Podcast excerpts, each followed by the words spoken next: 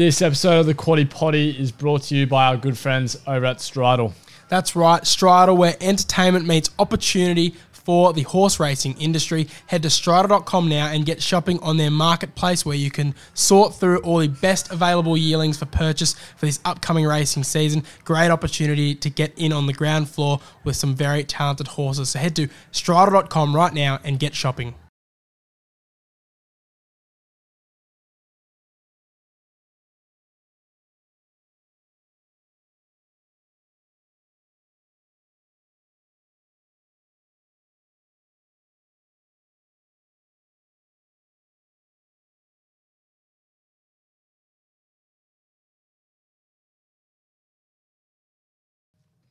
I'm gonna fucking grill you on this podcast, cunt.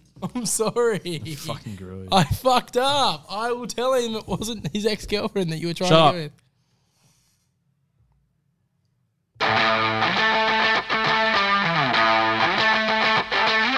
Oh, Crone's getting a split.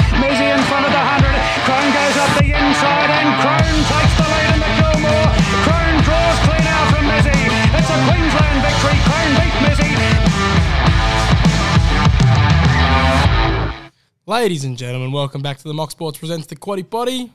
Cashy, joined by Nick, coming off a red hot Everest day. How are you, mate? Yeah, I'm doing pretty well. I had a pretty decent day on Saturday myself. Can't complain. Good to meet a lot of punters out there that um that knew us, knew our faces, knew our voices. Um, good to see you guys. But yeah, I had a I had a fantastic day on Saturday. Can't complain. Caulfield did very well. Tipped I think four out of four from the card or something like that. All at big value. Um, all at some decent value, and then yeah, obviously tipped the winner of the Everest, mate. But how'd you go on the weekend?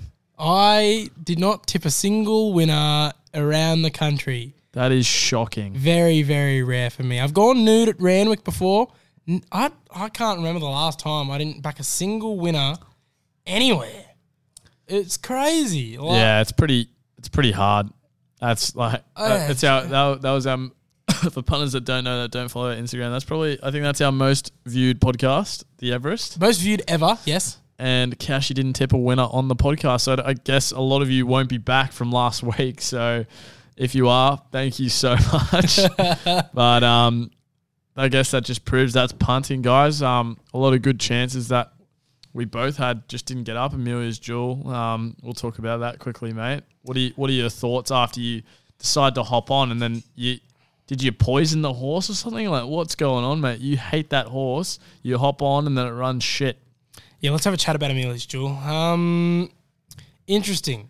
I should have backed my gut there with the fact that I didn't think she was up to the task. But I will say, The TikTok hate got to him. yeah, the TikTok hate did get to me. But I, I am going to say one thing.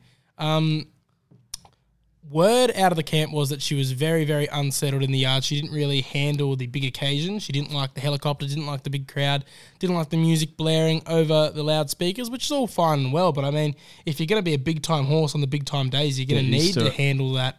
Um, either way, with Amelia's Jewel, do I think she's a good horse? Yes. Do I think she's going to be a top horse in the country? I think it remains to be seen. The fact that this has come and gone and this has happened, whether it's just one bad run, because one bad run does not make a bad horse, punters, or whether or not she's just met her level and, you know, beating up on nobody WA horses and, you know, Group 2 mares at the Moonee Valley is her level, remains to be seen. I think the big test will be if she continues onto a Golden Eagle, because they've ruled out the Cox Plate after that happened. But if she pushes onto a Golden Eagle and gets up, fair enough. If she comes back next prep and wins a big Group 1 in the autumn, fair enough. I'm not riding her off as a Group 1 level horse yet, but I think it proved on the weekend that she just currently is not a top five horse in Australia, no matter the excuse. I think the doctors tried their hardest to find something wrong with her. I haven't heard anything to suggest that there wasn't anything too wrong with her apart from the fact that she got unsettled in the yard. But I mean, yeah, I, it's maybe it was just that I got on. Maybe it's because I'm the mock. You are the maybe I should call up Simon Miller and apologise profusely. But uh, what were your thoughts on the run? Oh, disappointing for sure. Um, a lot of money was on that race for multi sakes. I had all my money left in the wallet on that race. Yeah, but I knew it was going to lose once that was the last race of the day, and you were on it. So, um, yeah, it happens. Forgive the run. We'll wait and see where she lines up next. But um, yeah, it's it's, it's racing. Yeah, hundred percent. Maybe it just goes to show that uh, media hype can often, you know, do the be the undoing of a horse. It happened with uh, Espiona. Um, she's kind of coming back into the fold now, but I mean, she dropped off a cliff there. but she's- Profondo she's back in the day. Profondo back in the day. Um, not everyone's as good as their first few runs of a prep can can be. Osmosis, another example. Um, I still think very good horse. I'm still on it for the Cornwall, but again, was not the world beater that was going to go on a big ten race long winning streak that the media and I seem to think. I mean, not every horse can be Winks. That's the moral of the story here with Amelia's Jewel. But yeah, I'm keen to see where her level's at. I don't think that weekend, that run on the weekend reveals what her level's at. I think that comes either next start or next prep, depending on whatever comes next for her. Um, but uh, yeah, what was your favourite thing about Everest Day? Oh, can't can't complain about backing the winner of the Everest. Um, yeah, a couple of people come out and said I've backed the favourite. Not much to celebrate about, but mate, fucking if you tell me that that was a favourite when there's six or seven horses paying two dollars each way, like close to it, like fucking that was probably the the hardest race to pick from a favourite point of view. Oh yeah, like what the fuck? I can't believe that people would even you say can't. that. That's one of the only races you can't. I go, literally oh, that was the backed first comment we got when uh, we posted that I won the thing. He's like, "Yeah, well done, mate. You back the favorite." Like fucking hell, mate. Like who Can't who's win. you back, bro? Can't win. You back a five dollar chance. People are happy, but if it's the favorite, it's like, oh, you just you just back. You can't go broke backing five dollar horses that get up. Yeah, the leg up did did comment that and replied, "Thanks for having our, our back, boys. Respect you, boys." Um, but yeah, well, um, I was very happy with that, mate. So, what about you? Uh, my favorite thing was Not put- much, but yeah, not definitely not the punting side of things. Um, just the atmosphere. I think Everest every day. Um, sorry, every year. It's just amazing the atmosphere. You don't get it anywhere else in Sydney apart from Everest Day. Only thing that comes close is you know maybe a slipper, maybe a Queen Elizabeth Day, but still you know forty thousand strong rocking up to Randwick, singing Sweet Caroline before they jump. yeah, it's pretty cool. Um, I'm glad that they got that worked out because of the. They originally did it after the race, and it spooked the shit out of the horses, didn't it? Remember that time we were there? yeah, the horses were Um, on there. I'm glad that they figured out that it was better to do it before the race when they're all the way over at the barriers. Um, but yeah, and I mean, it was really good. We had about 30 odd people come up to us on the day saying they recognised us on It the was TikTok. actually it was actually really funny. What would happen was I'd be walking through the crowd first, and we had one of our mates with us, Matty. Shout out to you, Matty. Um, and people would look at me and they'd be like, "Fuck, that guy's familiar." And then you'd be right behind me, and then they go, "Oh, the the mocks." but that but by the time that happened, I'd already kept walking and I was out of it, and you you you were with them for most of the time, and then I'd have to come double back and come back and say hi. But um, I got lost like 10 times because we got separated for that exact yeah, we reason. did. Like genuinely, like so many people looking at me like that guy's familiar, but they probably just could because I'm I'm probably not as much on the TikTok as as you are. Um, you're a lot of our our our face of it, but um, there there are definitely a couple like fuck that guy looks familiar, and then they see you behind me, and it all just clicks. but um, yeah, it was good good meeting some of those those lads out there, and um, yeah, good day every day. Can't complain. It was awesome. Really good to see the community start to grow. And um, yeah, it's always nice to get recognised and get good feedback. You know, they could have come up to us and told us they hated us, but they came up, said they love the pod, they love the content, keep it coming, and that's all we can ask for. You know, we feel good if one person comes up to us, let alone 30 of them. So It was actually funny the night before. So like in a in a venue like that, it's actually like you're in the pun- we're in the punting industry. you were expected to be there. The night thing. before, I was out um, with my mates and um, we were at a an event. Um, I won't go into what it really was, but we were at an event and um, I was. I'll be honest. I had had a couple of wines. We were on the wines, all night, free wine. Um, and I was plastered. And some bloke comes up to me. Shout out to him. Can't remember your name, but um, he was on, um, was on the favorite as well, and backed the Everest winner like me. So um, he came up to me and he goes, "You're Nick from the Mock Sports," and I'm blind, and I'm going, "Hey, brother." so yeah, shout out to him. But yeah, that was that was probably the the weirdest one. Was the night before the Everest, someone's come and recognized me in the open. Yeah. Um, but like, it's pretty cool. But anyway, we'll um, We'll move to wanna Ask a couple of things though about the Okay. horses coming out. I wish I win off to spell now. Uh, I mean, did you really see it pushing on to anything else, or you think that's the right move? Uh, I guess probably just gonna r- read tally and do it again next year. I'd assume it was probably it's it's gonna win one eventually. I think. Do you think the barrier was the thing that killed it? In Oh yeah, bro. yeah, Hundred percent. Any other barrier wins. yeah, genuinely. any other barrier wins. the way it got out right there at the end, Masked Crusader esque uh, when it almost chased down Nature Strip. But yeah, barrier just. Honestly, no. There's two things I want to say. Is when you go back and watch that video. Sorry, punters as well. I'm a very silent horse race watcher. you are. You I'm definitely very, are. very quiet. I keep to myself. I have my thoughts in my head. I don't really yell too much. A lot, like a lot of that was a bit extra for the camera, honestly, because I don't usually yell. Um, sorry for that. First of all, punters. Second of all, the only thing I reckon I said before the straight was, "I wish I win," has gone back, which is like it's literally. I was like, uh, that was the only thing I was watching leading into the into the straight, going, "Where's I wish I win?" Because is it any way good, it's going to win, and Mm. that was the only thing I mentioned. And then yeah, just couldn't get there in the end. But any other barrier it wins. Yeah, I genuinely I agree. The it's run phenomenal, but just got too far back from that first barrier, like I said. And what did I say? It's going to come second, and it came second. Um, and then the other, uh, like I think every other horse basically got a pass mark for where they were or thereabouts. Um, but the favourite, the winner, think about it. What happened the next with it? Because I'm going to say something that I've told a few people, and they think I'm an idiot for saying it, and they look at me and they give me weird looks. But I have it on good authority that I'm not just talking out of my ass here. Um, for those of you who don't realize, his dad's So You Think, Cox Plate winner. Yeah, Think about it, was not bred for the sprints. They bred him with the intention to run him over the mile plus. And it's just so happened, similar to Amelia's Jewel, that he has the versatility to run at the sprints as well as the middle distance. I have it on good authority that they intend to go to the mile next prep. They want to potentially attack the likes of an all star mile, maybe even a Queen Elizabeth if they really want to stretch him out, because they think he can potentially tackle a Cox plate like his dad. Like I said, I won't reveal my sources, but I've spoken to a few people, and the owners seem keen on it. But of course, money talks. He'll probably be locked in for the Everest uh, whenever the slots uh, come up, so maybe that gets taken out of their hands.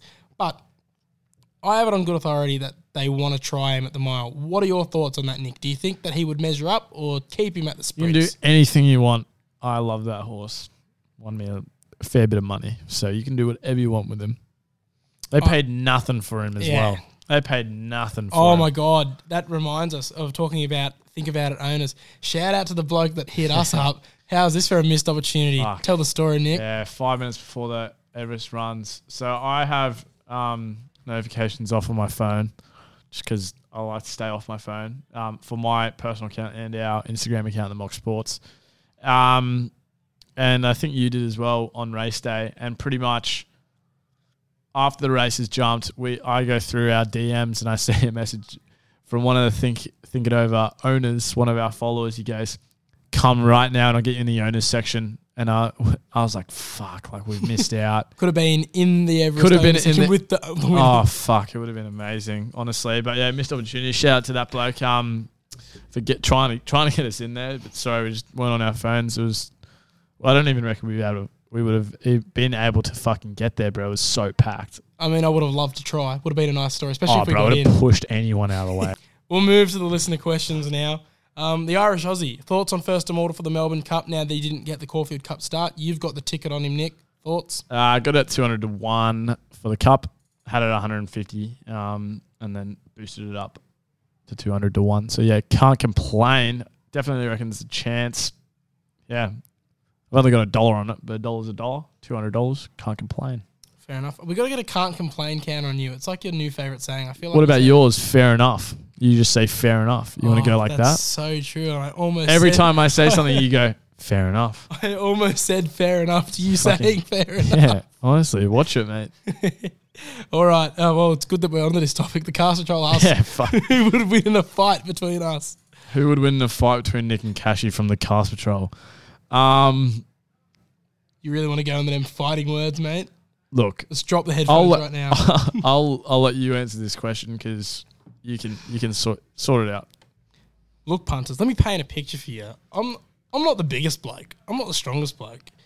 It's Neither not the, am I. Not the size of the dog in the fight. It's the size. Wait, oh, did I get that wrong? No, it's the size of the. It's wait, not the size of the dog in the fight that- and the dog. Yeah, they fucking hell. That was terrible. Any no, anyway, I've got a I've got fucking white line fever. I get real mad sometimes. My my switch just flips, and um, I think I'd win the fight. Yeah, think I reckon if push when came I'm, to shove, I'm angry, knock I'm, me out. I'm fucking. Look, I'm no fighter. I'm a lover, not a fighter. But um, I'd fucking knock you out. The, the only history of me being in fights is on a football field, and you have to really, really piss me off to. I had an older brother, and me and him kind of went out a couple times. But um, yeah, I think Nah, I think it'd be a spirited contest, but you'd knock me out in the end. Yeah, I don't know if I could do it without laughing. To be honest, I'd have to be real mad at you. But um, yeah, great question, Castro. Thank you so much. You've split up. You split up the You friendship. just, you just, you just ruined the mock sports. 18 years of friendship down the drain. We're gonna Yeah. go box in the car park after this. Anyway, Um, punters, just a reminder as well. Um, give us a like on Spotify and Apple Podcasts. Um, helps us grow. Does what we can. Also, big thank you to Dabble. We love you, Dabble. If you're not betting with Dabble, where else are you betting? Because it's the best bookie in Australia, in my opinion. 100%. You can press the copy bet button and copy all of our tips straight into your bet slip. You can put as much money on as you want or as little. We don't uh, discriminate against stakes here, do we, Nick? Um, so join the 24,000 plus punters following at the Mock Sports on the Dabble app today. You can download it in the show notes as well as on the app store. Just use the code MOCKSPORTS when signing up to let them know we sent you. And if you're going to gamble with Dabble, make sure to do so responsibly. Think about what you could be buying instead and set a deposit limit. All right, punters, we go to uh, Randwick, and I tell you what, it is not the best day on the cards. They've tried to promote it as the Spring Wildcard Day. It's Sydney's newest race day. It's a day of benchmark racing with a couple of listed races. Uh, that's what it is. Let's not put a bow on it and call it something it's not. Um, Racing New South Wales, and that's okay because uh, it's Caulfield Cup's time to shine, as we'll discuss later. But um, well, it's fine. Rail, I believe, is in the true position um, on the weekend. If not, actually, I don't know. It, it, I've got one page telling me here that it's in the true position, one page telling me it's out five meters. That's a big difference. I'm just going to double check that for your punters because that's a massive difference. Um, I'll But- literally change half my bets if it's out. yeah, years. but um, when it comes, uh, while I'm looking that up, when it comes to the weather um, and the way the track will play, it'll most likely be a fast track as it was on the weekend. It was very hard to make Jeez, up it was fast on the weekend. Holy they crap. broke the records, I think, for First the first two race. two races. There was a track record, then a class record, and I think they went very close to breaking it again. Um, let me look here. Weather's supposed to stay decent for the Yeah. rest. It's supposed to heat up on Friday, and then Saturday's going to be a big 32 degrees as well. Uh, well, according to racingaustralia.com, five metres the entirety. So, Ooh. yeah, rail goes out five metres here. Interesting. Um, yeah, weird that I had uh, one page telling me one thing and another the other. But uh, yeah, big difference. So five meters, you'd think with the fast track and a five meter rail, back your leaders, back your horses that are going to be probably at worst top of the midfield.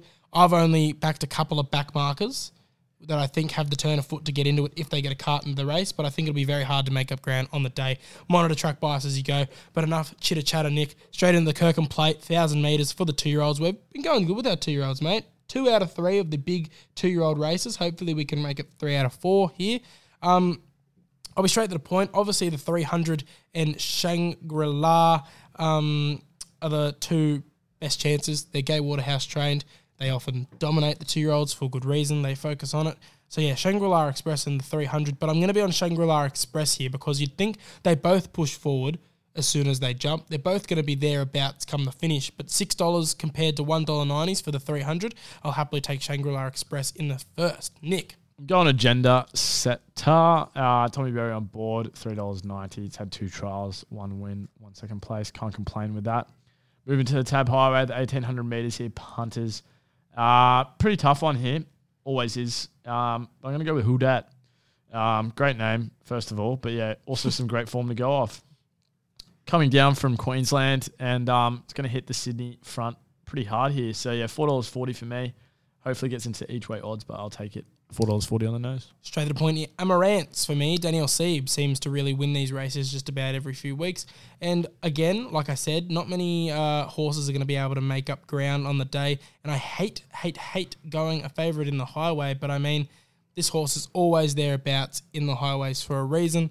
I think primed at this distance, hopefully doesn't get too far back from that first barrier. Hopefully, uh, Tyler Schiller can be nice and proactive and get amongst the midfield, pop out and try and get a clear lane to the line and really burst through. $3.40, not a price I love in the highway. I wouldn't be betting on it, but definitely my top selection. Um, as we move to the midway, mate, and again, very open field as mid, um, midways always are. Satnus for me in this one. I'm going to go with Satnus. Should push straight to the front.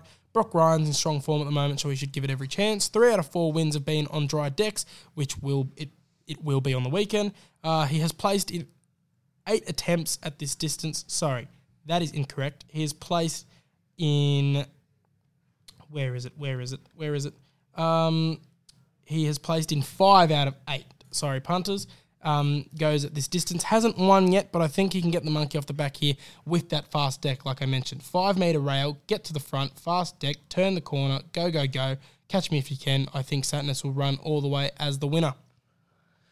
Um, yeah, I, I I agree with you there. You've taken the words out of my mouth. Sorry, I was already onto the fourth, but yeah, no, agree. You literally took the words out of my mouth. Peace Office is the only other one that I can really look into, but um, I'll go with Satnus. We move into the fourth here.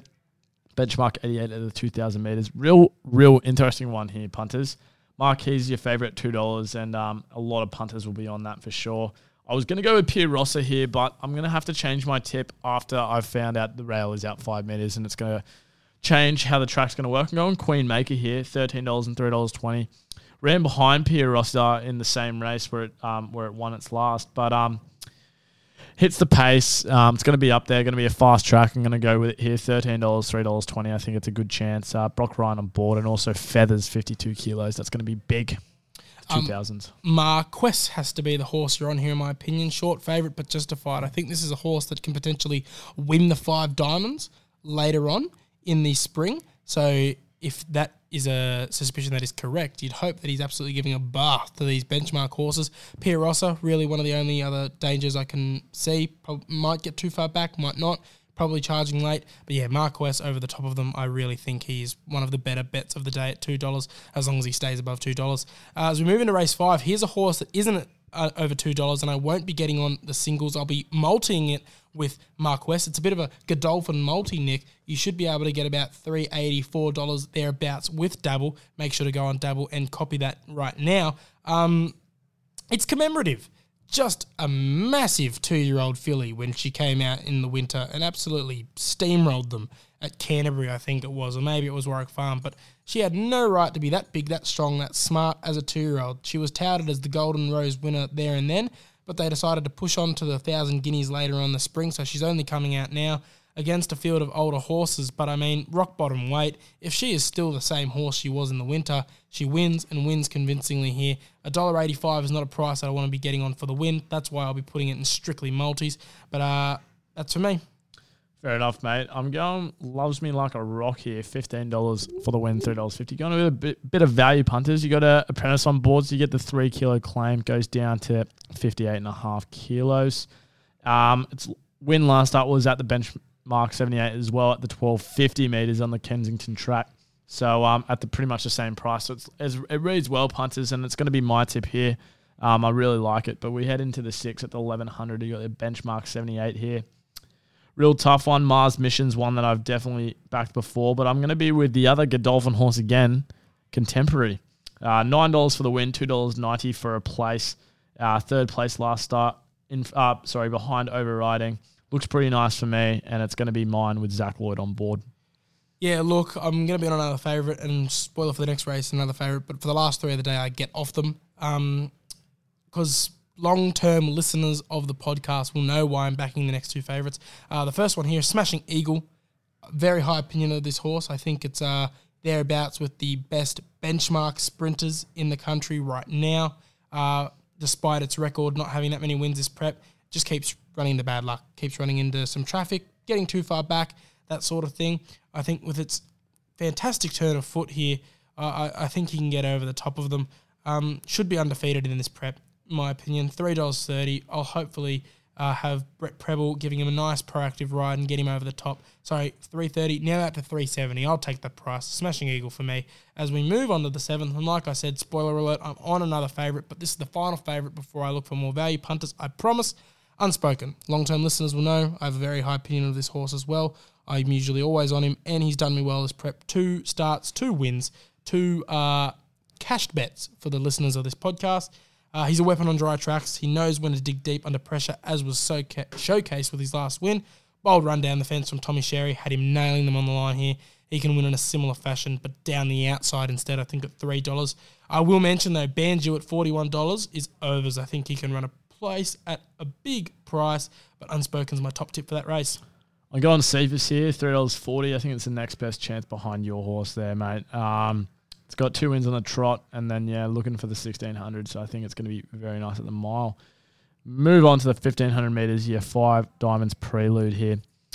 Um, Democ- sorry, Democracy Manifest is your favorite, four dollars forty. Converge, obviously, with the one week backup, didn't really do too much in the Kosciuszko. Pretty disappointing.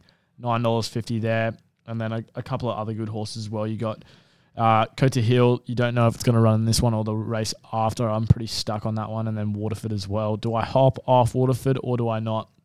I'm going to stick with stick with him here. Um, Tommy Berry hops back on, so it's it's always a benefit for me. I think Brett Prebble didn't really run it to its um to its strength. I think it's going to be good here for Waterford uh, for Tommy Berry, and yeah, seven dollars fifty is a price I can have for this horse again. Glad you brought it up because that's what I was going to ask you. Do you think Waterford finally gets back on track?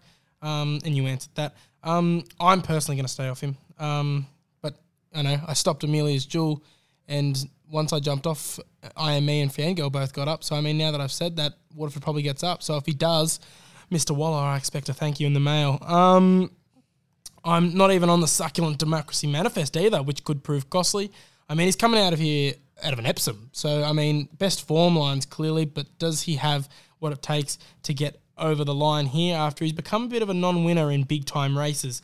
Um, but I just can't get away from Faulkner Park at $15. Yeah. I hope he doesn't get too far back because he might find them too sharp on this fast deck. But I mean, he is one from one at the distance, but he just needs to be able to work his way into the race and not uh, be sitting last going around the turn.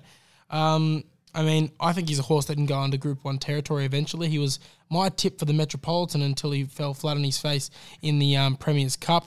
Um, but he's back now. He goes well fresh. Uh, I think I love him in a race like the Five Diamonds. Whether or not he can get over them at 1500 metres in the prelude here is remains to be seen. But I mean, $15 to win, and what's the place to price? $4.20 to place. I'll take that each way all day. Yeah, that's right. Race nine. Uh, we move here to the Big Dance wild card. So the winner of this hops into the Big Dance on Melbourne Cup Day. Shocking barrier for Valor. Sorry, for for Valor. But to be honest, he has enough speed to work his way in onto the pace with a bit of luck from the jump. Has winning form lines. Last start, length off Unspoken, who I'm backing earlier in the card. So that could be getting form franked there. The start before that finished a length off Silver Eagle winner, Vienna Princess. So clearly he has winning form lines. He's been in the right company to be winning a race like this. Rarely finds himself out of the money as well on dry deck. So at eleven dollars to win and three dollars thirty to place, I think he's a great play for Valor for me in the big dance wild card. Go on Steely, eleven dollars, three dollars fifty for me. Um, coming back down after an Eagle Farm win. Uh, great horse. Gets that extra two hundred meters that it's probably looking for, and yeah, it's probably a decent chance for me. So moving to the last here, mate. Uh, benchmark 88, 1200 meters to end it. Pretty tough one, mate, and um, you can go through it. Literally, I'm going to go with Pioneer River as my tip. As the last Tyler Schiller on board, eight dollars fifty, two dollars ninety for a place. Just looking for that win. Fair enough. I'm going to be with Pizarro here off the one week backup. He was in the Sydney Stakes last week with some of the country's top sprinters, and he wasn't really rated, but somehow he finished in the top four. Um, so if that ain't good form to go off, I don't know what is. Surely, if he can find some cover and sit off a hot tempo here, he can run home and get over the top of them. Eleven dollars to win, three dollars fifty in the last for Pizarro, coming off a hell of a run last week. Hopefully, he can finish off the day with some big value for me, and I can get off get off the board, man. I didn't find a winner last week. Hopefully, this week full of winners. Um, but apart from that, mate, anything else to discuss about Randwick? Not really. No, mate, let's head to the Caulfield Cup chat. All right, mate, time to dissect the Caulfield Cup. Of course, the uh, the big lead into the Melbourne Cup in a couple of weeks' time.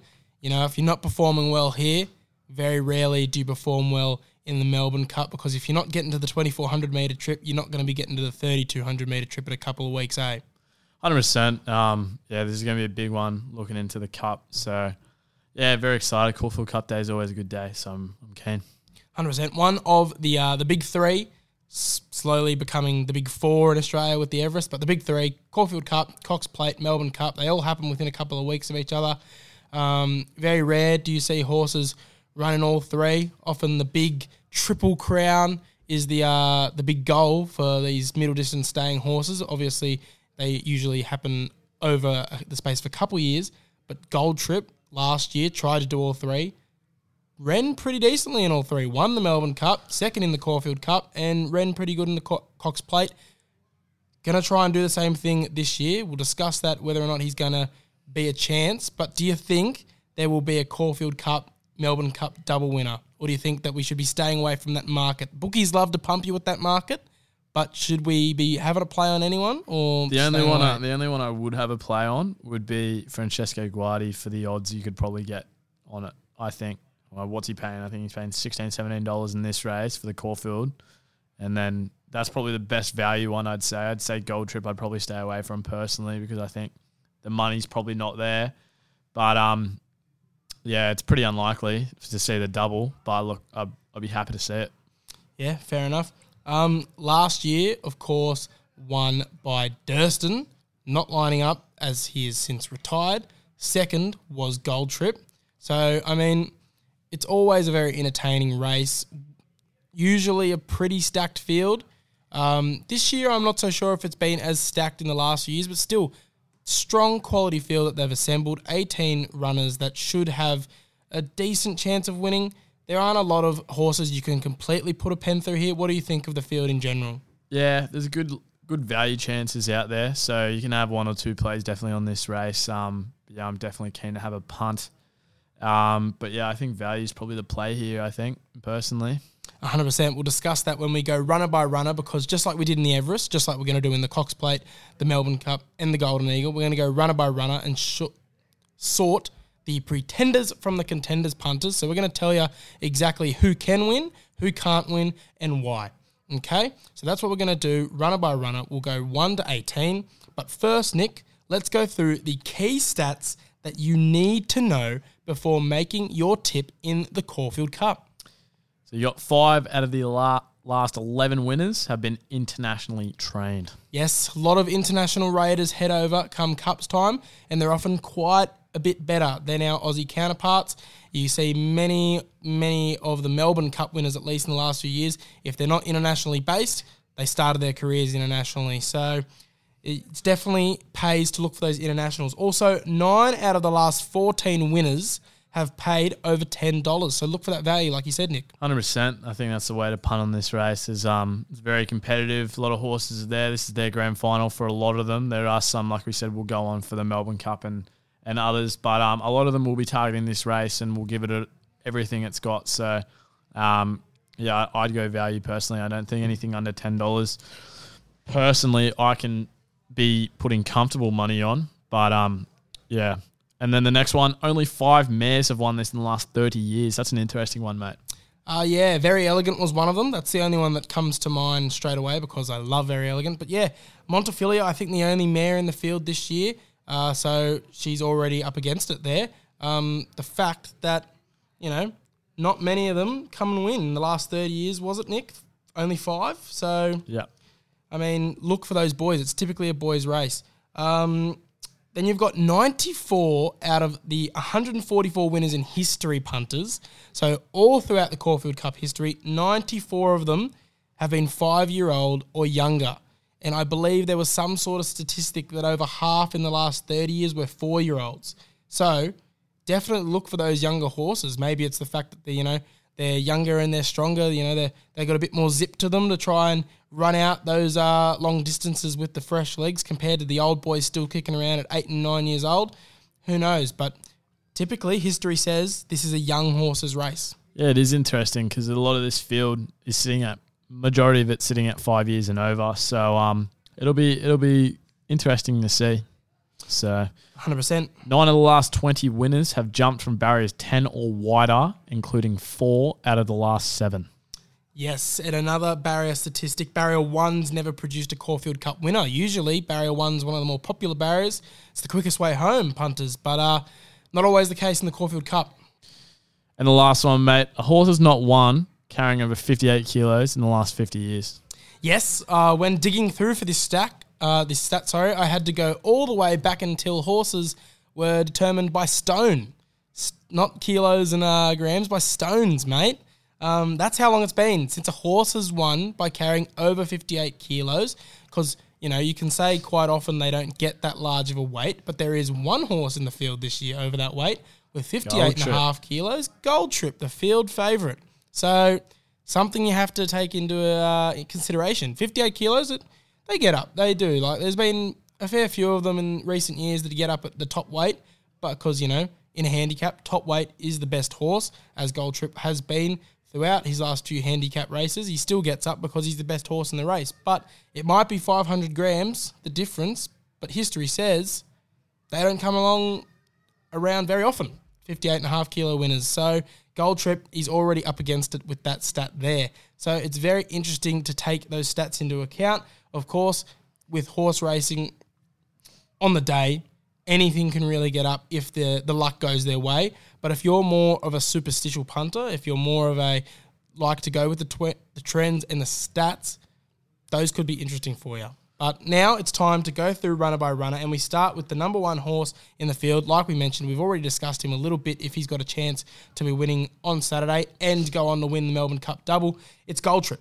Hundred percent, mate. Uh, what a what a cracker to start with. I'd say. Um, look, I'd be crazy to go pretender. I'll say, I'll say contender to save my ass, but um, yeah, it's got- it's it's got a chance, a, a good chance to win. I think it's um, obviously it's Turnbull win, really, Oh, really, huge. really suits. Um, but the the interesting one here is Mark Zahra has booked in with without a fight early as they thought Gold Trip was going to the Cox Plate. So he's locked in with without a fight. So you got a new jockey on board who we thought was going to be Huey Bowman. It was meant to be Hugh Bowman. All of a sudden, Ben Melham jumps on board. Ben Melham has jumped on and then replaced him, which I think is a not a positive um, in my mind. So, look, I'll cover myself and say it's a contender, but wow, I just, yeah, I've got a lot of reasons to go against it. That's for sure. I, I'm gonna, I'm gonna say I'm gonna stay away from it personally at the price at six dollars. I'll probably go out a little bit. I, I assume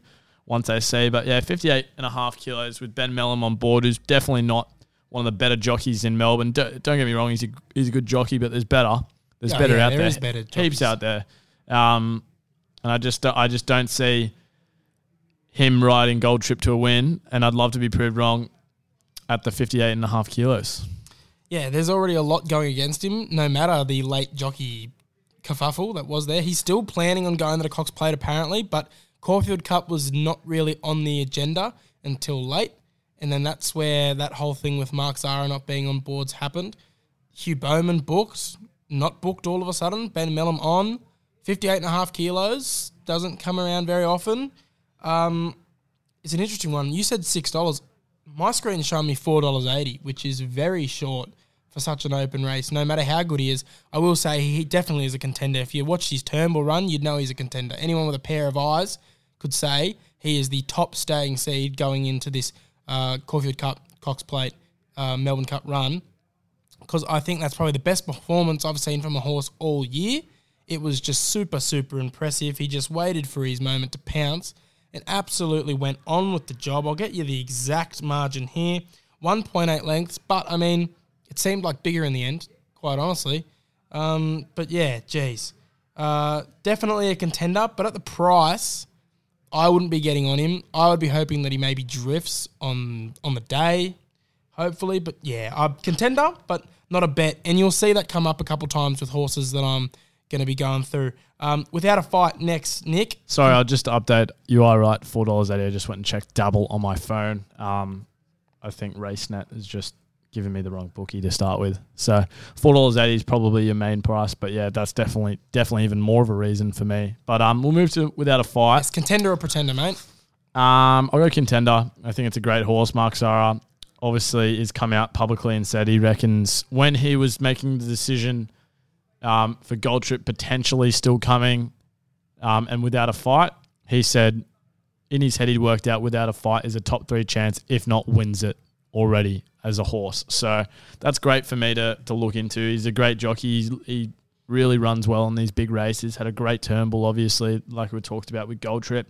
Uh, Cup last year, obviously, and then he came second last year in the um in the Caulfield Cup. Without a fight. No, Mark Zahra. Oh yeah, yeah, yes, Mark Zahra, of course. Yes, yes, yes. So um, Um, yeah, no, he's definitely, definitely a contender, mate. So um, I'll take it there. Second up, it's first up run. You could probably forgive, but um, yeah, second up, it's going to look very nice and it's going to be fitter, and yeah, it's definitely a contender. Yeah, hundred percent. Sorry for that confusion. I thought you were talking about without a fight because, as you remember, I was on him in the Melbourne Cup last year, and boy oh boy, did I have egg on my face. Once the heavens opened up, the rain came down, and it absolutely ruined his run because he's an out and out dry tracker. Was as we found out pretty quickly. Um, went to the Winter Carnival in Brisbane, absolutely pissed in a few runs. Showed us what he can really do. Really impressed me. I decided I was going to follow him wherever he went. Followed him into the Underwood strong run without placing, just found himself stuck on the fence, didn't get to the outside till about the 200 metre mark, which is where he really started to lengthen. Looked like he had a lot left in the tank. So up to the 2400 metre distance of the Caulfield Cup looks awesome for him. And of course, like we said, marks are in ripping form. He knows how to get it done in races like this. And the fact that he ends up on without a fight compared to Gold Trip, no matter the kerfuffle that happened to cause it, I think he is a, a leading contender, if not the leading contender. So I'm very confident without a fight should be there in the finish. Contender for me. As we go to the Japanese Raider, Nick, Breakup. And I don't know a lot about this horse because I don't know a lot about Japanese racing, but I know that Japanese horses are very much so proven in the Caulfield and Melbourne Cups. And they've even taken out a few of the additions in the last 10 years. I believe two in the last 10 years have been Japanese horses coming over here first up. So, what are your thoughts on Breakup? Man, there's not much that I know about it, and it's um I try to do some research on um on him, but not much I can really find. It's um yeah, it came from what I can see from its form. Its its last three runs weren't too red hot. The first one, first up, was probably its best, so it looks like it runs best at the first up. Um, yeah, it's run some long distance um out there, so it's running at the 3,000, 3,200. So He'll get the Um, trip, which is He'll get the he'll get the trip, which is a good sign if you want to look there, punters. But um, I think this might be a bit of fitness going into the Melbourne the Melbourne Cup for me. So, um, yeah, I can't entertain a bet personally. Um, I'm gonna, I don't know, pretender. I'll just go with label that. him pretender. Yeah, uh, there's not too much for me to go off where I can have a bet confidently, so I'll go pretender. Yeah, I'm gonna tentatively go contender. He's probably right on the fringe for me. I've looked into him.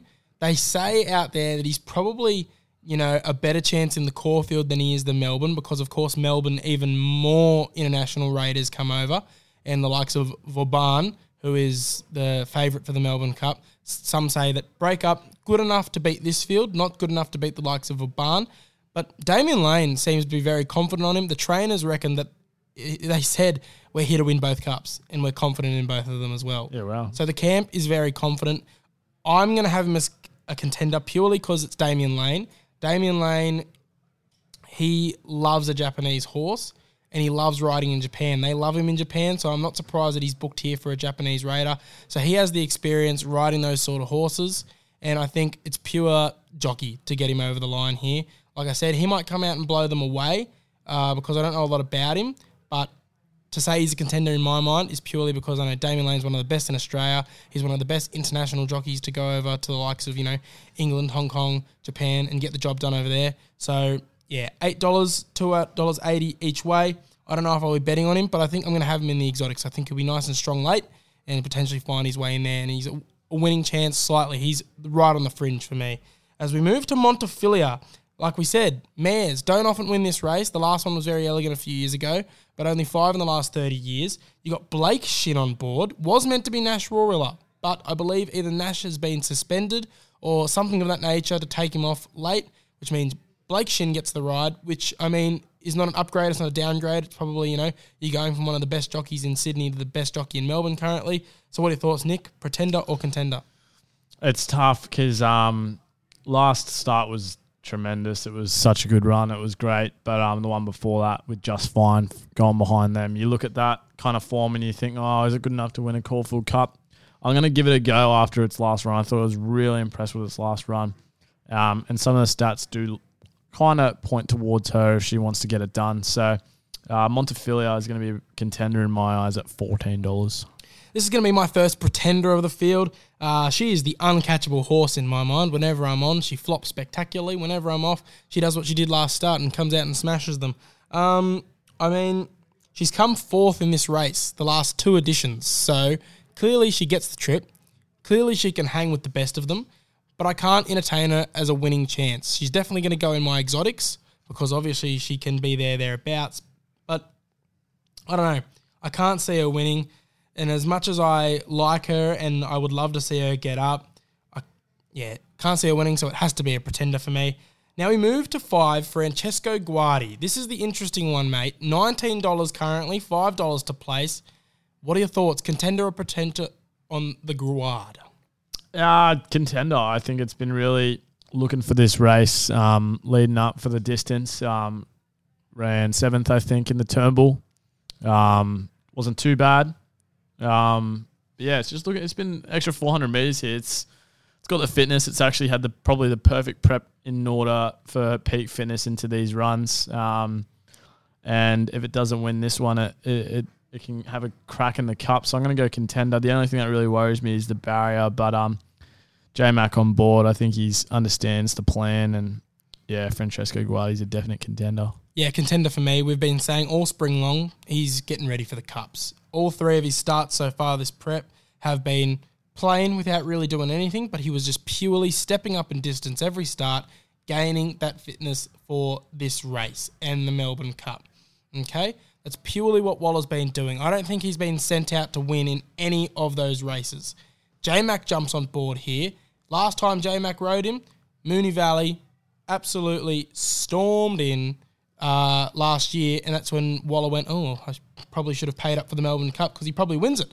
Um, so yeah, so J Mac knows this horse, and he gets down to 54 kilos punters. That's significant because J Mac hasn't had to ride that light in a while because he's been good enough to only pick up rides at 56 kilos and above. He hasn't needed to ride uh, light because he's been in so high demand by the big stables. He can ride at whatever weight he wants. He'd be able to rock up any given day and say, "Yeah, I'm only riding 60 kilo chances," and you know the stables would be like, "All right, mate, done." So the fact that he's gotten down in weights to be able to ride this horse tells me that he's confident in its abilities because it, he wouldn't do it if he didn't want to. 100%. So definite contender. I think he'll be pretty strong late. And at nineteen dollars, the price, is definite each way value there. We move on to West. Oh, he, just so I talk about it, he's blown out to twenty one dollars. Even more value there Oh, for wow. punters if you like him. He's into twenty plus. West Wind blows number six. Okay, this is the one that I said last start was a bit of X factor about it, considering it had some good form lines in Europe. Paddington, one of the best horses in the world, according to those who are the, the experts when it comes to talking European racing, comes out and comes second behind a very gallant gold trip in the uh, Turnbull. So, Nick, contender or pretender for the Jamie Spencer ridden West Wind Blows? Contender. Looked amazing in the Turnbull. Um, loved its run. Um, second place, yeah. I wasn't nothing to fault. Definitely the best horse behind Gold Trip there. Gold Trip was insane. Don't get me wrong, but wow, what a run from um, West Wind Blows. So yeah, can't complain here. I think it's a genuine contender. Um, it's probably my best short price horse in my opinion. The one best horse under ten dollars, I think, for a betting point of view, would be West Wind Blows in my opinion.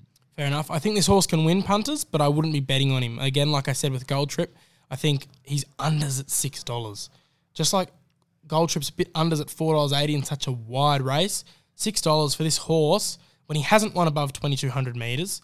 Uh, he also needs to find a way to turn the tables on um, Gold Trip. but he does get a bit of a weight swing there. He drops a couple kilos off the Turnbull while Gold Trip jumps up in weight, so maybe that helps.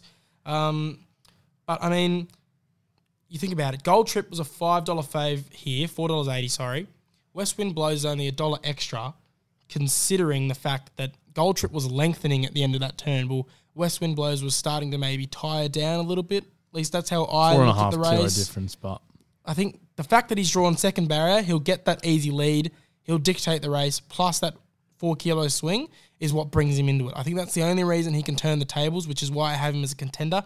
But at six dollars, no, no bet. Winning chance, yes, but bet no. So we move to nonconformist. I've got him as a pretender. Boy, I wish I could have him as a contender. I love this horse, but he's proven time and time again he can't hang with the big boys. yeah, can't do it. Uh, is that all you got to say about nonconformist? Yeah. Fair enough. We move to Soulcombe. Yeah, interesting one. This one it was definitely um, a bit of a forgotten horse. Just everyone kind of hopped off, and then it had that first win down in Melbourne, and it's um it's ran pretty decent since. Came third, obviously, in the same Turnbull Stakes that we're looking at for a lot of form here. Yep, 1.75 lengths. Um, yeah, definite contender. Um, but yeah, probably a bit short as well. I don't know about that. I don't know. I think he's justified at a price of six dollars. I think he's right around the mark compared to a West Wind Blows because he was only getting going late. These are his sort of races where he likes this sort of distance, the twenty four hundred and above. That's what he was brought here to do. Remember last year when he came out Melbourne Cup week and absolutely smashed them and immediately firmed into Melbourne Cup favouritism for this year? While that was a bit of an overreaction from the market, I mean, it's because he showed us what he can do over the long distances. And again, similar to Francesco Guardi, he's just been getting stepped up in distance as he goes. I don't think anyone expected him to win first up, especially at the distance he was at. I think he was only at 1700. 1700, whereas he is much better at 2300, 2400 and above. Before then, he hadn't won at anything below 2300. Okay? So he's an interesting one, but we know he's probably going to miss the start. We know he's probably going to go quite a far back because that's just the way he operates. But he's got the turn of foot to be able to catch him in the end. Um, the barrier six, probably perfect. If he had barrier one, he probably gets shuffled really far back.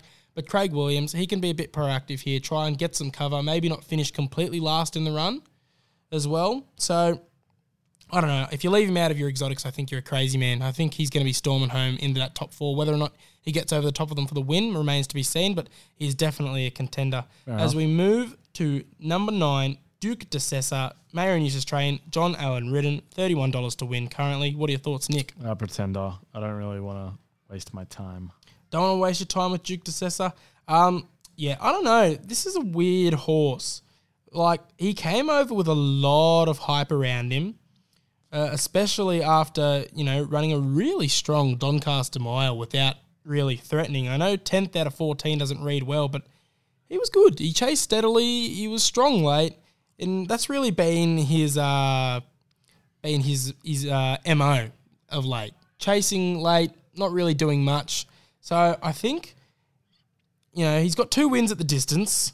He can get it done just about every single uh, weather sort of weather conditions. So I was about to say the Doncaster Mile. He probably just handled the track conditions the best.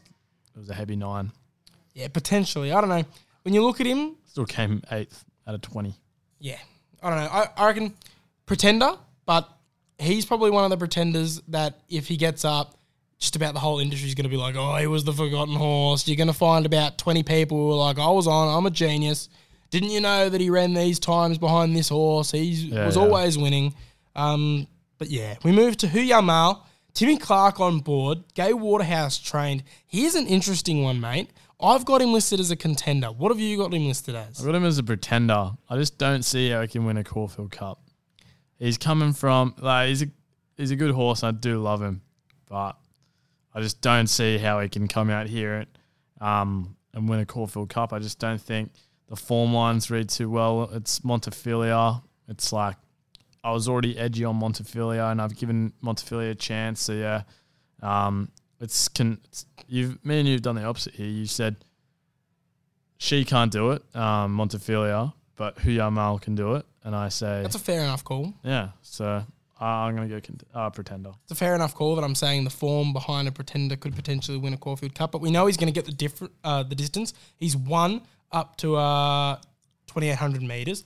Um, we also know that he's probably going to go to the front. So if we end up with a track that prefers that on pace uh, horse, he's probably going to find himself there. He'll probably be top of the midfield, back of the leaders, if not right up there with them. So I don't know. Every single one of his runs, apart from that last one, has screamed wanted more ground.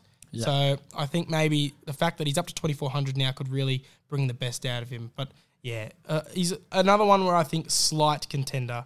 Uh, as we move to 11, right you are. Another one that I've got as a pretender, but boy, I wish I could have him as a contender because I love him to bits. But I just don't think he's a Caulfield Cup winning horse. Yeah, hundred percent. I think um, a lot of these next ones are going to be pretenders, in my opinion. Mark my words, right you are is going to win a good race one day, but I just don't think it's going to be a Caulfield Cup. No. Because he's gutsy. He's going to be there or thereabouts. If you want a getting roughie to old, throw man. in your, I don't know, if you want a roughie to throw into your first fours, chuck him in. But I just don't think, That's ballsy, man. Like you can't you can't say that about every horse. I, I don't know. Finished what eight lengths behind Gold Trip. It's too old, man. oh, fair enough. Uh, we Seven years move- old. We move to a misery. Now, this is the interesting one here. Hundred to one. Like, he's a hundred to one. Bro, you are backing every horse. I'm here. not backing him. I'm saying he's a pretender, but I want to get your thoughts on why he's 100 to 1, considering he won the Geelong Cup last year by a nice margin as well, over 2,400 metres, of course, and then came second behind Gold Trip in a Melbourne Cup. I know he's fallen off a bit of a cliff lately, but I mean, considering he's a Melbourne Cup placed horse, a bit weird he's 100 to 1, don't you think? Yeah, he's definitely a roughie. He's definitely. I would have had him at forties, but yeah, honey, still no chance. Like, uh, that's all I wanted to talk about. I don't think he's going to win, but I just think the market's a know, bit bro. weird there, man. I reckon every horse so far can win and is your best pretender. That's what I've heard so far. Okay, okay. Uh, Goldman, Linda Meech on board, Waterhouse and Bott trained. No. Uh, I want him more in a Melbourne Cup than a Caulfield Cup. That's all I'll say. Pretender here, he's more of a bet in the Melbourne. Um, Okita Soushi, I hope I'm saying that correctly. Another international raider coming over. Kerrin McEvoy on board. $27 to win currently. What are your thoughts, mate? I reckon this is one of your better roughy chances, in my opinion. 51 and a half kilos always benefits. Giving me a bit of Anamoe vibes for the Cox Plate a couple of years, couple years back, probably two those, years now. Carrying those feathers. Yeah, it's big in a big race like this. It um it, it makes some ground, that's for sure. So, um yeah, it's it's one at the distance. Um, yeah, if you really want to have a real value play punters, I'm going to go um, contender, thirty four dollar chance. Uh, sushi. The sushi, the sushi sush. roll. Jeez, if only Darren Sushi hub. Flindell, if only Darren Flindell called in Sydney, I mean in Melbourne, the call he'd come up with for a horse called Akita Sushi would just be fantastic.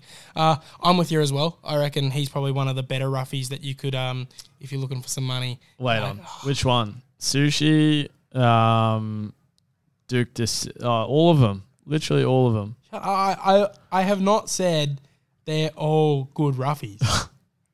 Come on, man. Whatever, me- bro. give me- What about Fame? I'll, I'll let you talk about Fame because I know it's one of your favorite horses as well, It's and you just not one of my favorite horses. you got a ch- it's got a chance. Apparently, punters. Nah, no chance here. Pretender. I don't see how a horse that was finishing four lengths off the likes of a Carini, as well as uh, five lengths off an Ain't No Deal Done, would be winning a Caulfield Cup. Uh, very strange that he even gets a run here, I think. 150 to 1 for a reason. Uh, I think it's just a Hail Mary play from Moody. Yeah, Thoughts, Nick? no, no chance. Uh, um, Bois de Jante. nope. Uh, I mean, I feel good for Winona Costin getting a Caulfield Cup ride. I don't think she'll be winning, but good on her. Like, that's really cool to see. But uh, yeah, Bois de Jean not winning a Caulfield Cup. 55, 50.5 kilos. Gee, very lightweight. I mean, but shouldn't be threatening these big horses. Um, Spirit Ridge, 17th horse in the field, 50 and a half kilos. Thoughts? No. I had him as a contender before last weekend off the just fine form because, I mean, really challenged just fine in a metropolitan. Like, only got the bob of the head in the end, did just fine. Um, also challenged Military Mission in the Newcastle Cup. Once Military Mission got up, I was like, yeah, okay, Spirit Ridge is really starting to come into it for this Caulfield Cup. And then Just Fine came out and fell flat on his face. Yes, Just Fine did come to the end of his prep. He's off to the uh, paddock now. No Melbourne Cup for him, but still, I the form doesn't read as good as it was going to be if he ran strongly in that race. So, yeah, pretender now, but definitely has form lines that looks good on paper, but I don't think it'll measure up in the end. Um, as we move to Valiant King, 18th horse, uh, the last of the horses before we get into the one emergency. What are your thoughts? 50 kilos always a positive punters. $18. Um, look, I can you can entertain a bet, but I don't think it's going to win. So I'll go pretender. But if someone came up to me and told me they're on Valiant King, I would shake their hand and say fair enough. If you if you read into it enough and you really believe, I can see why. But um, personally, I think there's better chances, so I'll go pretender. I'm going to say contender here. Just like every other horse in this Yeah, race. Funny, man. I think I've only beaten contender on like five horses, man. All five, right, six bro. horses. All right, man. Um, 50 kilos, peanuts. Jamie Kah, she's very out of form, but if she's going to, you know, run her way back into form, what a way to do it in a Caulfield Cup. Um, the barrier, I don't love it. As we mentioned, it's never produced a winner. Um, but I mean, if you look through the form lines, again, I don't know a whole lot about European racing, but I do know that Desert Hero was considered a very strong Melbourne Cup chance before they um, they confirmed he wasn't coming, and then Vauban is of course the Melbourne Cup favourite currently. This horse finished within a length of both of them in two separate starts and over the 2400 metre distance. So if he is matching it with two of the best horses in Europe that were considered top Melbourne Cup chances to come over here. I know there's an 800 metre difference there, Caulfield and Melbourne Cup, but it was over the 2400 metres here. Surely that is really strong form lines to bring in here. And at 50 kilos, charging late, I would not be shocked in the least to see him get up. So I think he's probably my top international chance at $18. Did you say the price was? Yeah. Considering those form lines, I reckon he's the, the best international chance in the race. Um, and then United Nations, mate, thoughts? Uh, it's not going to get a chance. Needs a scratching to get in, which you don't think really happens. Um, uh, yeah, and if it got in, wouldn't be winning. Um, The flux is moving pretty strong right now. I mean, yeah, we're recording this just about half an hour, punters, after the barrier draws occurred. Whitey's gone out to 23. So money is being Spirit thrown Ridge, around. in, Spirit, Spirit Ridge is into 41. money's being thrown around like crazy right now as everyone's trying to get on Everyone for the big sitting prices. Pretty similar. Sushi's gone down to 27 from 34. Yeah, it's it's all pretty much sitting there. The The mystery's gone up from 90 to 100. So the, only, the only big one I'm looking at, like you said, is that uh that Guardi drift. 17s into 23. Maybe that's because of the barrier. yeah, I'd say so. But um and without a fight as well, um is Coming in, you know, it's coming in from nines into 750s now. Gold Trip's moving up and down. Yeah, gold trips anywhere from 480 to 520. So, I mean, if you really like him, you know, try and snag a 520, 550 if you see it. 550 is where I'd probably bottom price for him. Um, but yeah, I don't know. So we've gone through, we've said who we think are pretenders. We've said who we think are contenders. So, Nick, who is your top tip in the race? Where's Oh. your money going? I'm going the Guardi, bro. The Guard. Yeah, go on the Guardi. Um, yeah, I spoke about it before. I think it's um your best value play, twenty three dollars now at the moment. I'm probably going to go jump on that right now, punters. Uh, pretty happy with that to be honest. So yeah, twenty three dollars. Um, yeah, it's been really prepping for the cups, looking nice. Said about it, talking about it before, but um, yeah, it's going to be mine, my tip for the cup. Yeah, I'm going to go without a fight here. Um, I said after the Underwood follow it into a Caulfield Cup, it didn't get going till late because it got trapped on that fence. I don't think from that seventh barrier it should find itself on the fence here. I think should sit amongst the midfield. Zahra, like I discussed, knows how to get it done in these big races. He should just sit amongst the pack, pop him out wide late, and hopefully run over the top of him. And you know, you've got your 55 and a half kilos compared to those other horses that'll be flying late, like your gold trips who are 58 and a half. So I think that weight swing really helps there. But yeah, without a fight, seven dollars fifty to win currently, two dollars sixty to place. If you can get a slice of those nines that went up about fifteen minutes ago, if it drifts back out, make sure to get on. Um, but yeah, I'm, I'm happy with a seven dollar fifty, two dollars sixty to place. I think that's about where I'd have him because I think he is um, one of the top chances. I but like I'm I'm struggling to see how there's a four dollar eighty favorite in this race. I know Gold Trips running the Turnbull was good, but I mean it's just so wide. It's such an open race. I mean Gold Trip might come out and win by three and justify the price, but it's you know these these cups are where you get the value and four dollars eighty. I don't know, man. Nah, not with me.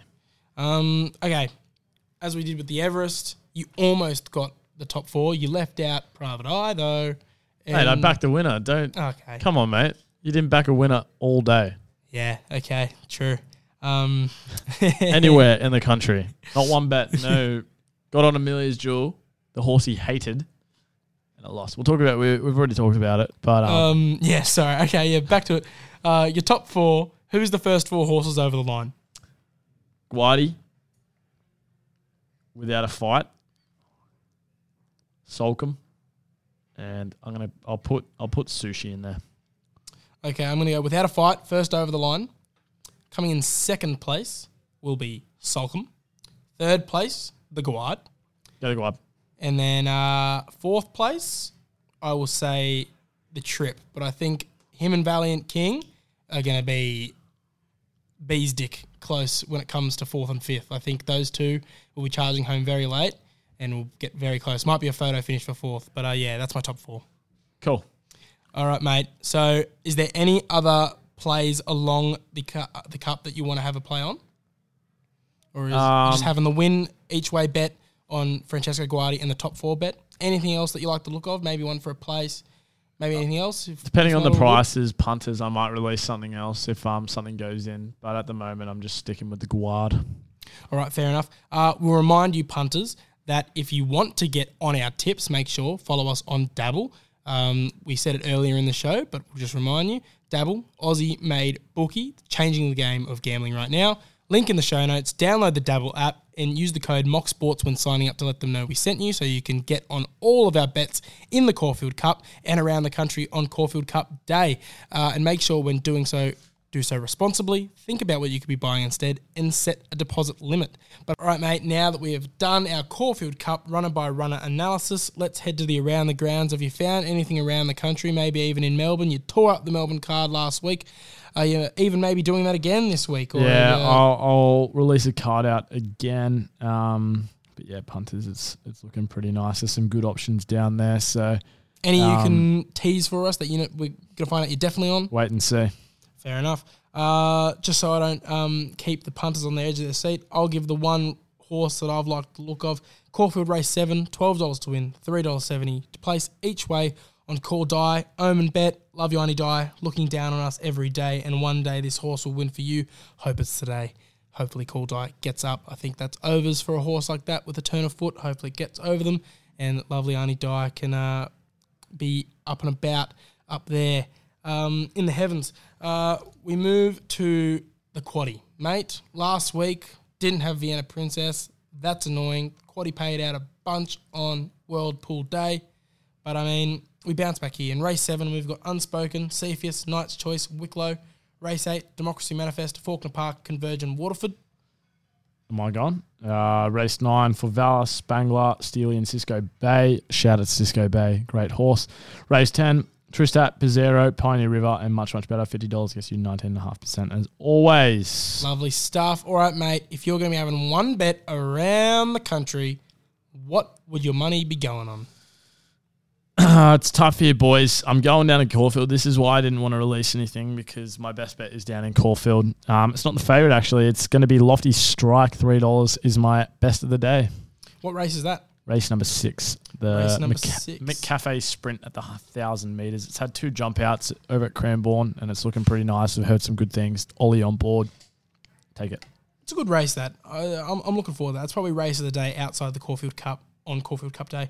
Um, mine, I kind of alluded to it earlier. Mine's Marquess. I think anything over two dollars is good odds for a horse like that. He'll be strong really late. I think the only thing that does him in is potential track bias. If like you can only win literally if you're settling in those first three horses going around the bend. Um, I think he can win a five diamonds, let alone this benchmark race. So anything over two dollars, bet, bet, bet punters. That's my advice with Marquess. Um, but apart from that, mate, I think it's time to sign off. Um, I'm going to be down at the races at Randwick again. If punters want to come say hello again, like they did last week, we won't be at the races again together till probably Golden Eagle Day. Hey, I'd say so. Yeah, I'll probably be. I might be around for Melbourne Cup Day over at the Big Dance. Um, I'm not too sure yet. Depends on work and stuff like that. So maybe, but um, yeah, Golden Eagles probably the next one I'm locked into. But um, yeah, we'll wait and see. Fair enough. All right, guys, if you're going to be punting on the week and make sure, do so responsibly, set a deposit limit, think about what you could be buying instead. We're starting to hit the pointy end of spring where you can have some big wins, but evidenced by me last week, you can have some big losses as well. So it is always important to only gamble what you're willing to lose, punters. Make sure you have a strategy going into it. Don't just chase your losses willy nilly when you don't have the money to spend, all right? So set that deposit limit and gamble responsibly. But join us next week, mate, for a big, big week of racing. Like always, I believe it's Cox Plate, eh? Yeah. So three big weeks in a row. So yeah, it's looking pretty good. So big thanks to everyone. Um, yeah. Yep, make sure to give us a five star rating on Spotify and Apple Podcasts as well if you're listening. But apart from that, we will see you next week. Thank you, punters. Good night, Rove.